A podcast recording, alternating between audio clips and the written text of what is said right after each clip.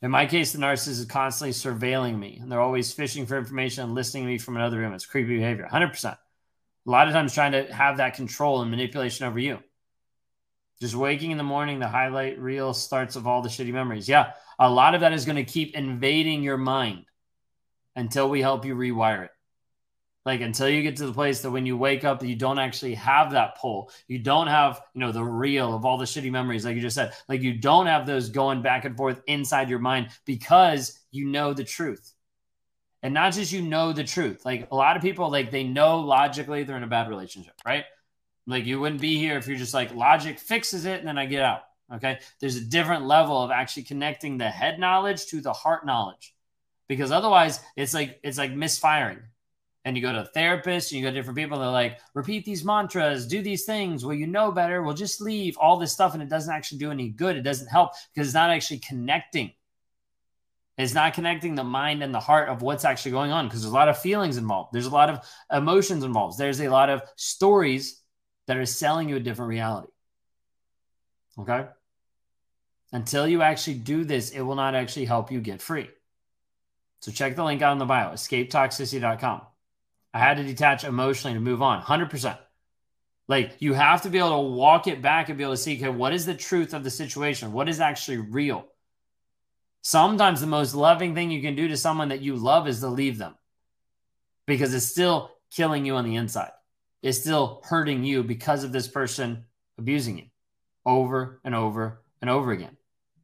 Like you have to be able to start that process of detaching. Sometimes that process is like writing things down. Saw someone earlier today and they had like 80, 90 things written down of like, this is how this person abused me. And that was her way of helping to jar her back to reality of like, okay, like I'm not going back because of this. Like I'm not going to entertain this option because of this, because he's still this way. This is still showing up this way. So it's important for you to be, uh, understand like you have to be able to get back to this place of rewiring your mindset. Otherwise, you will continue to sell yourself on an alternate version of reality. He admitted to being a narcissist and then took it back. Yeah. A lot of times you'll see a narcissist like slip it up. Or you'll see a narcissist actually admit for a minute and then pull back because they start to realize the depth of what they just said. That puts them at fault. That puts them as being the abuser like all this different piece of like, whoops, nope, I can't actually admit to that. I can't actually own up to that. So I have to run away from it. Why do they guilt and why do they guilt shame after you leave? Why do they have guilt and shame or why do they guilt and shame you? Uh, a lot of the smear campaign is trying to make themselves look better and like like feel like make themselves look better and make you feel worse. Can I sign up in September? Uh, for what? Uh, the seven day challenge, I'd say just sign up now. It's seven dollars and you have lifetime access. Like just start your healing. If you're waiting all the way to September, that is a long time to be able to wait to start your healing.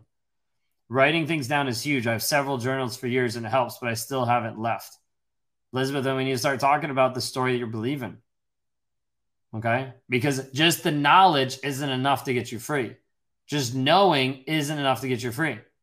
It's hard to leave. It's like an addiction, 100% It's like an addiction until we actually get down below the surface and change the why underneath it's not going to change it's like it's like telling a drunk like hey don't drink anything and you keep j- taking them to a bar like it's not going to help until it actually rewires the mindset they're like no i actually don't want to go to the bar anymore because i don't want to be in that situation because that's no longer who i am but a lot of times people want to go to do the same things over and over and over again there's a one-time payment seven dollars um, the seven day challenge is seven dollars. That's it. Do they try to put you in a hard position so you go back to them after leaving? Yes, hundred percent. Okay.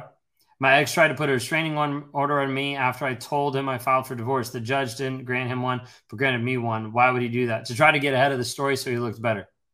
That's it. I've moved out three times to come back. Uh, relapsing constantly It's so hard. Elizabeth, reach out for help. We'll work with a lot of people that are stuck in the relationship because until you actually rewire your mindset, you'll never leave. Or when you leave, you'll still come back.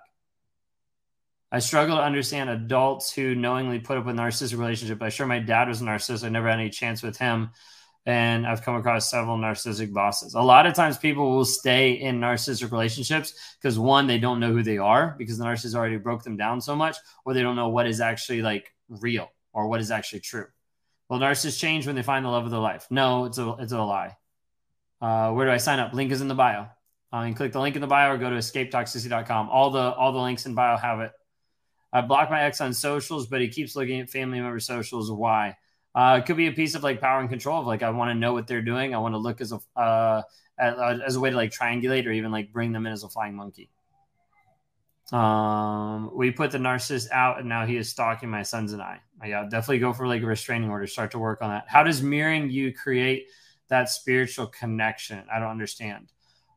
Uh, I wouldn't necessarily say mirroring creates a spiritual connection. Mirroring just creates a connection. Like if I mirror you, uh, sometimes people talk about it this way. Like if I mirror you of like what you like, then you fall in love with a version of you, and that's why you stick with that person a little bit longer. That's like a piece of it. Sometimes just like mirroring is like throwing it back, you know, into another person. Like like throwing like, oh, like this is like you feel this way, I feel this way. And it's like, no, you don't, but he's trying to be able to put that back on you. I want to do the 45 day now. The seven day was amazing. Oh, awesome. Laura, that's great to be able to hear. Yeah, you can do the seven day. It's just claritychallenge.net. Or if you have any issues because we've been adjusting websites, just message me. He still wears clothes I bought him. Uh, he must be completely over me.